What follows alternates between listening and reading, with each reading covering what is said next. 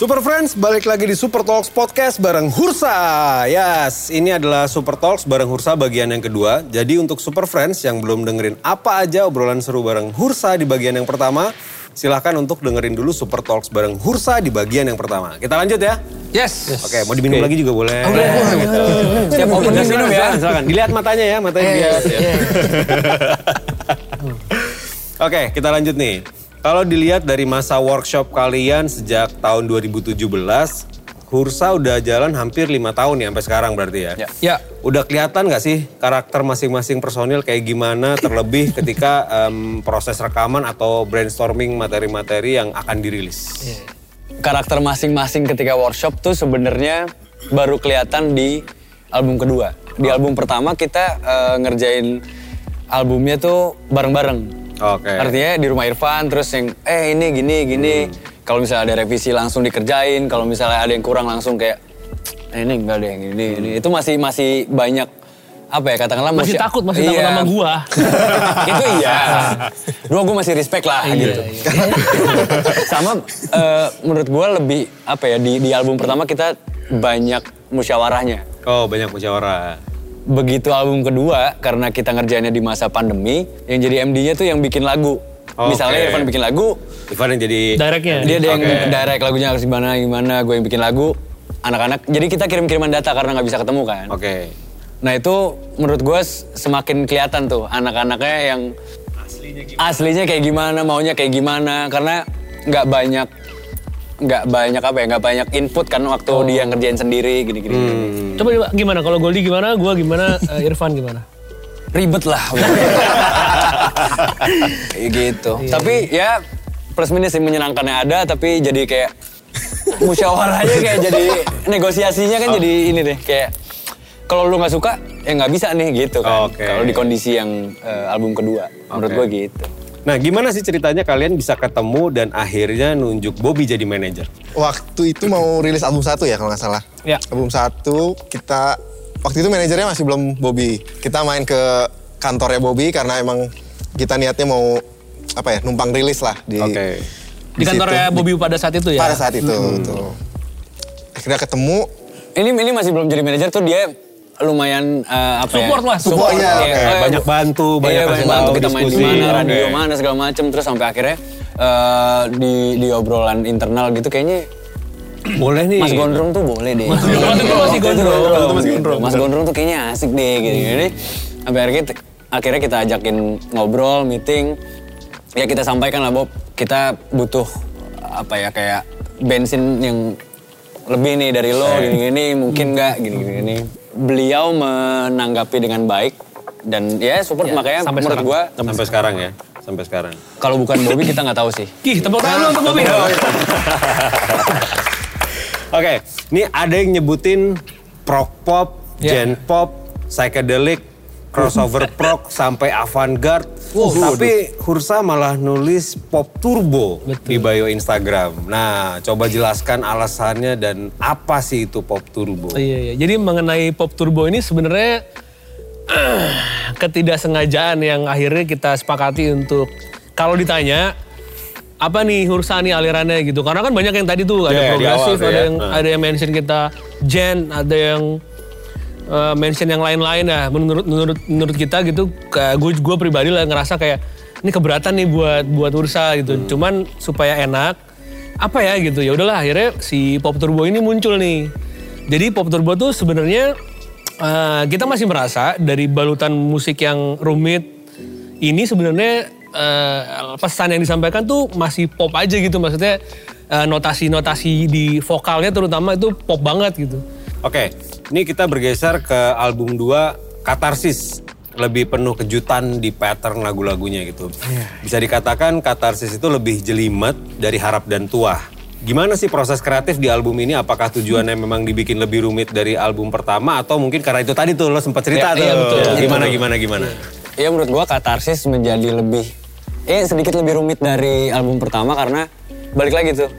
Uh, masing-masing dari kita berangkat dari uh, apa ya uh, imajinasi diri sendiri, terus bikin rancangannya sendiri-sendiri tanpa ada apa campur tangan campur, campur tangan, tangan dari orang lain. Okay. Jadi menurut gue di album kedua lebih banyak eksplorasi masing-masing sih. Jadi makanya ya, ya, ya. ya gue nggak tahu apakah itu kelewatan apa itu hal yang baik, tapi yang jelas bedanya di sisi eksplorasinya sih. Jadi kan kita oper-operan data tuh. Jadi yeah. pas pengerjaan album Katarsis oper-operan data, misalkan gitar gue ngetik di rumah sendiri hmm. gitu, nggak ada yang nggak ada yang intervensi segala macam gitu. Jadi ngisi seenak-enaknya aja, aja iya. Cuman repotnya ya pas panggungnya. jadi, jadi kayak jadi jebakan, jadi jebakan gitu. Kan lo yang bikin. Itu. Gue malah nggak mau ah nggak usah bawain deh nih. Kayak gitu.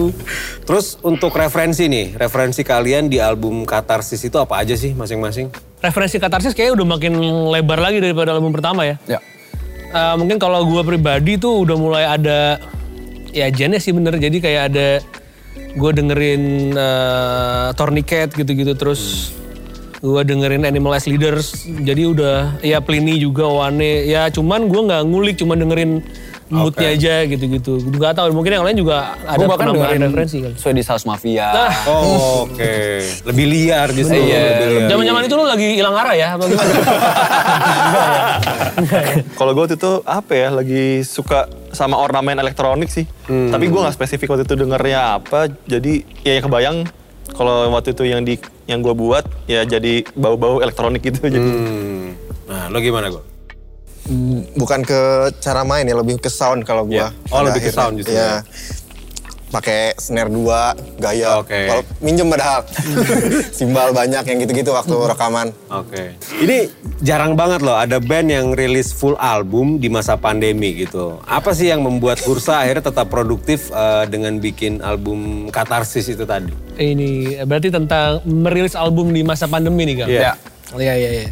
Kayaknya waktu itu emang kebutuhan, uh, gua kalau gue dari sudut pandang yang uh, ini Hursa kalau nggak ngerilis apa-apa, kayaknya akan mendelep, mau mendelep aja gitu ya. ya. Artinya kan waktu itu kita rilis album pertama dua ribu sembilan belas, terus di masuk di awal dua ribu dua puluh tuh kayak udah mulai banyak datang uh, kerjaan lah, kayak manggil Hursa kemana-mana, mana tiba-tiba mati karena pandemi, uh, pandemi. pandemi kan gitu. Terus jadi album satu tuh bener-bener uh, kebuang banget gitu uh, nafasnya.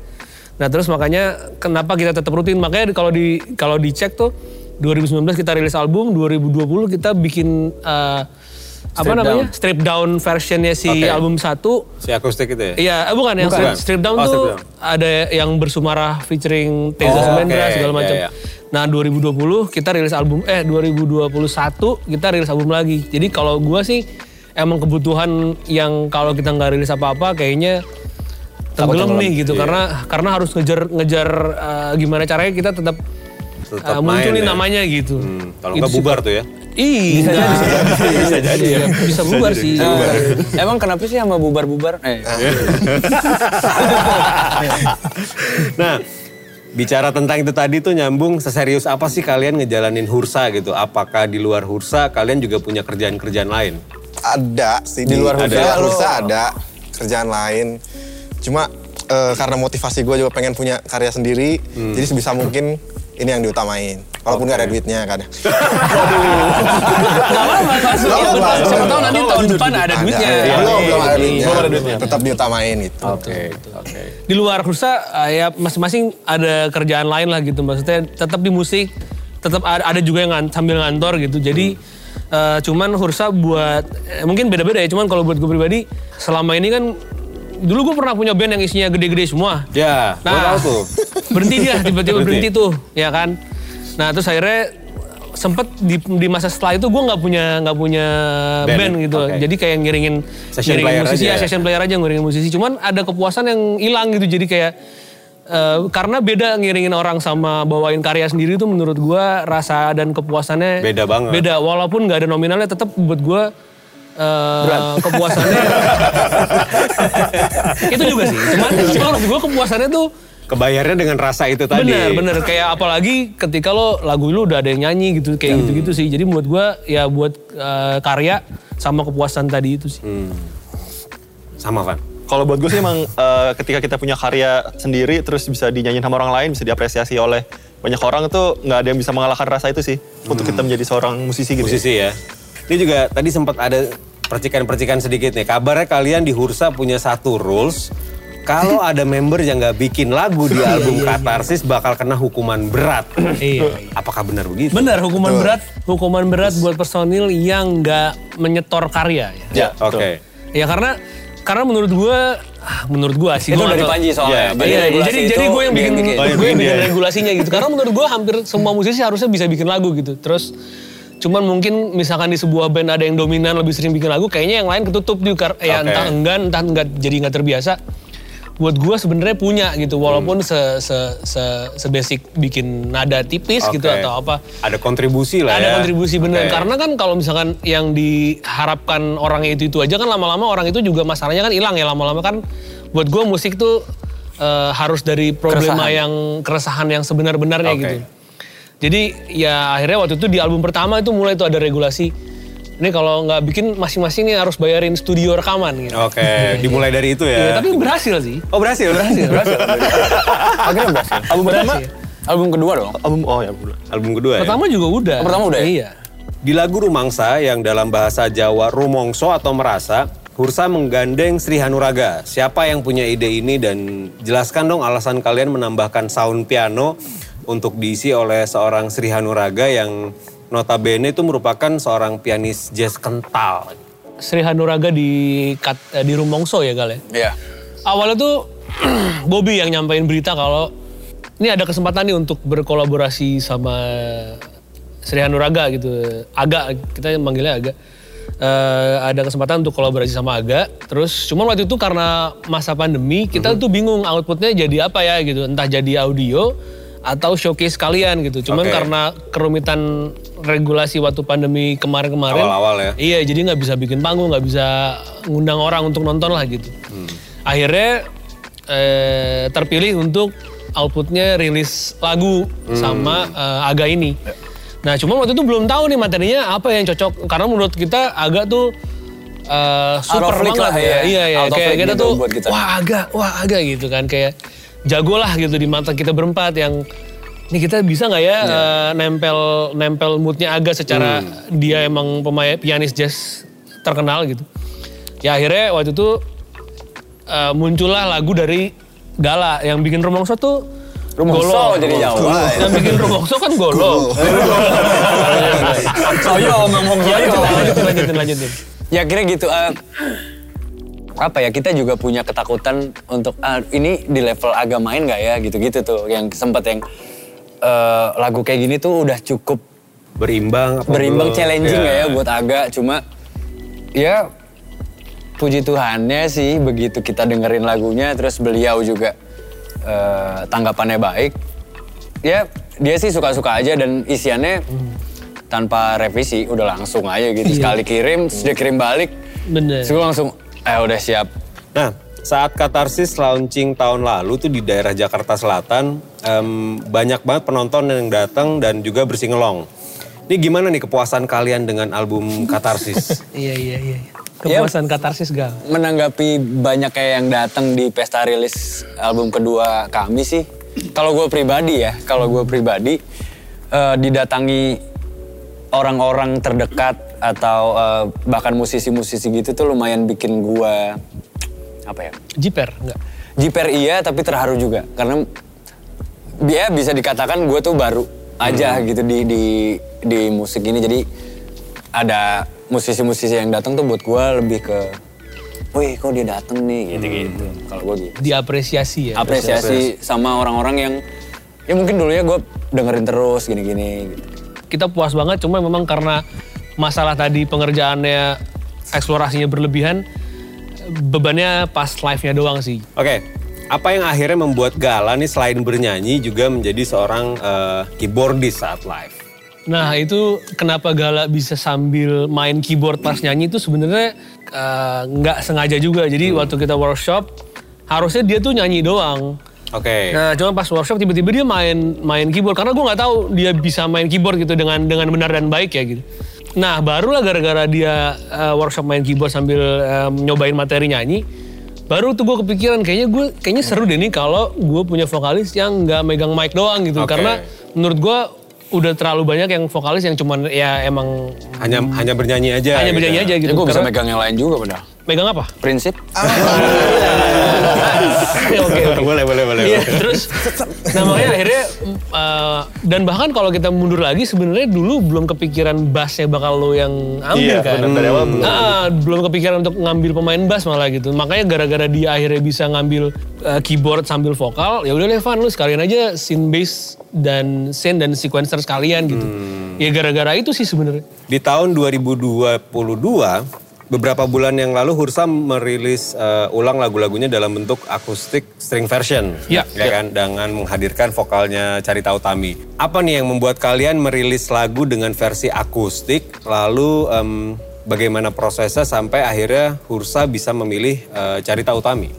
Kenapa kita rilis si akustik version? Karena memang kayaknya udah jadi kebiasaan setelah rilis album fullnya full. Tahun depannya kita bikin sesuatu straight down versionnya, okay. Terus kita bikin full album Katarsis tahun berikutnya sebagai perpanjangan nafas kita bikin akustik versionnya, uh, akustik versionnya okay. Gitu. Versi simple si lagu-lagu yang rumit itu tadi, itu tadi betul. Jadi kayaknya secara live itu tadi ah, ya. Ini ada opsi nih untuk yang mungkin yang aslinya kerumitan. Ini ada versi simplenya loh. Udah okay. Gitu kita akustikan kan jadi kayak lebih mudah diterima lah, mudah diterima ya, gitu, ya. nggak nggak bikin kuping sakit atau apalah gitu. Ya. Nah terus kenapa Carita Utami yang uh, kita Pilih. akhirnya kolaborasi sama Tami uh, untuk secara karakter vokal kebutuhannya uh, cukup banget gitu untuk untuk yang empuk-empuk halus gitu loh jadi. Ah, ya. Ya, gimana sih gue juga bahasa kar- karya karakter vokalnya sesuai lah. Sesuai, ya. bener-bener.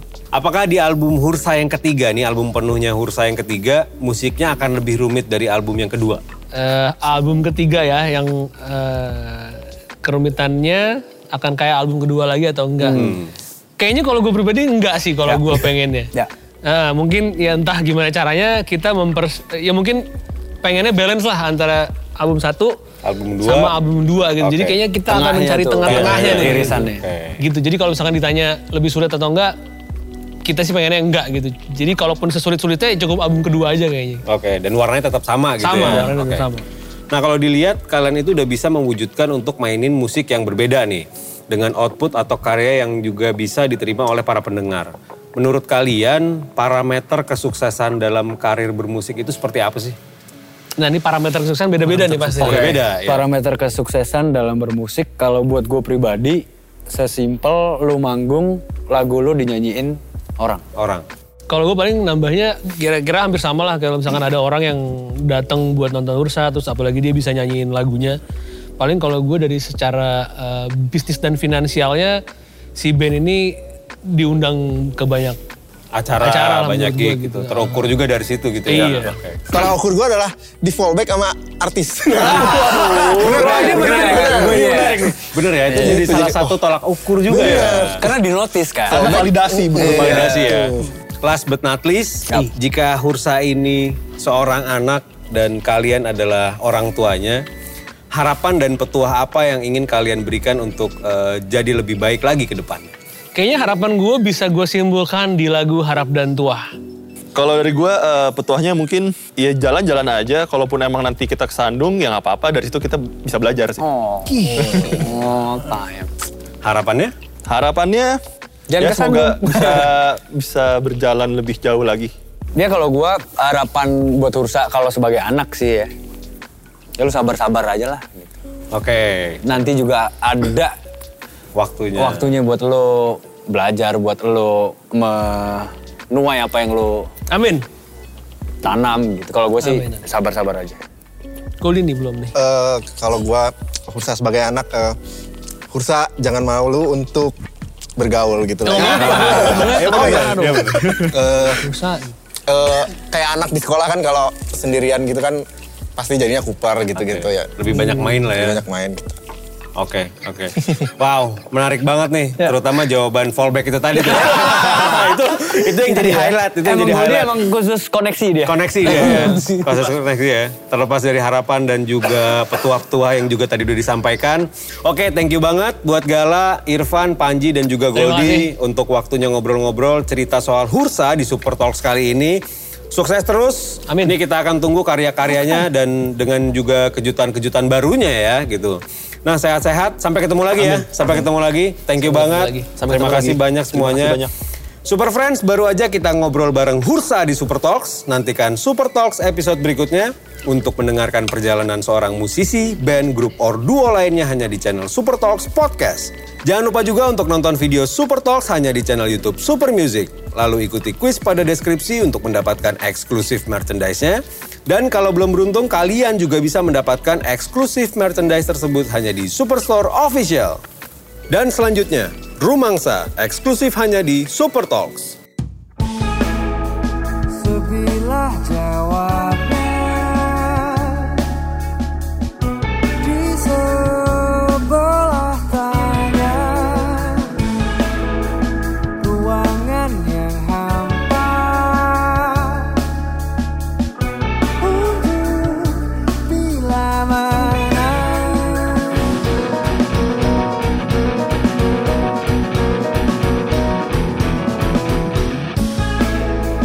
Meluas membentang sebuah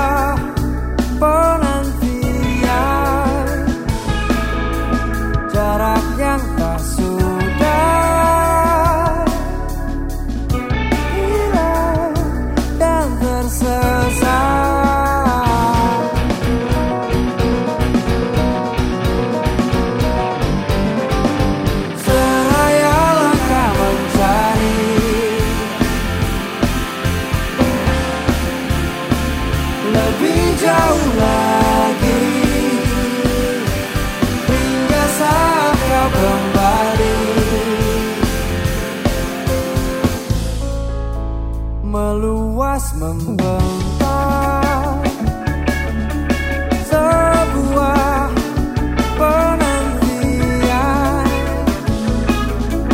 jarak yang tak sudah hilang dan tersesat.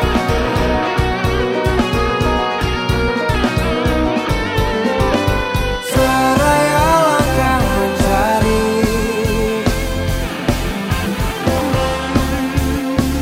lebih lama lagi, enggan menua di sini.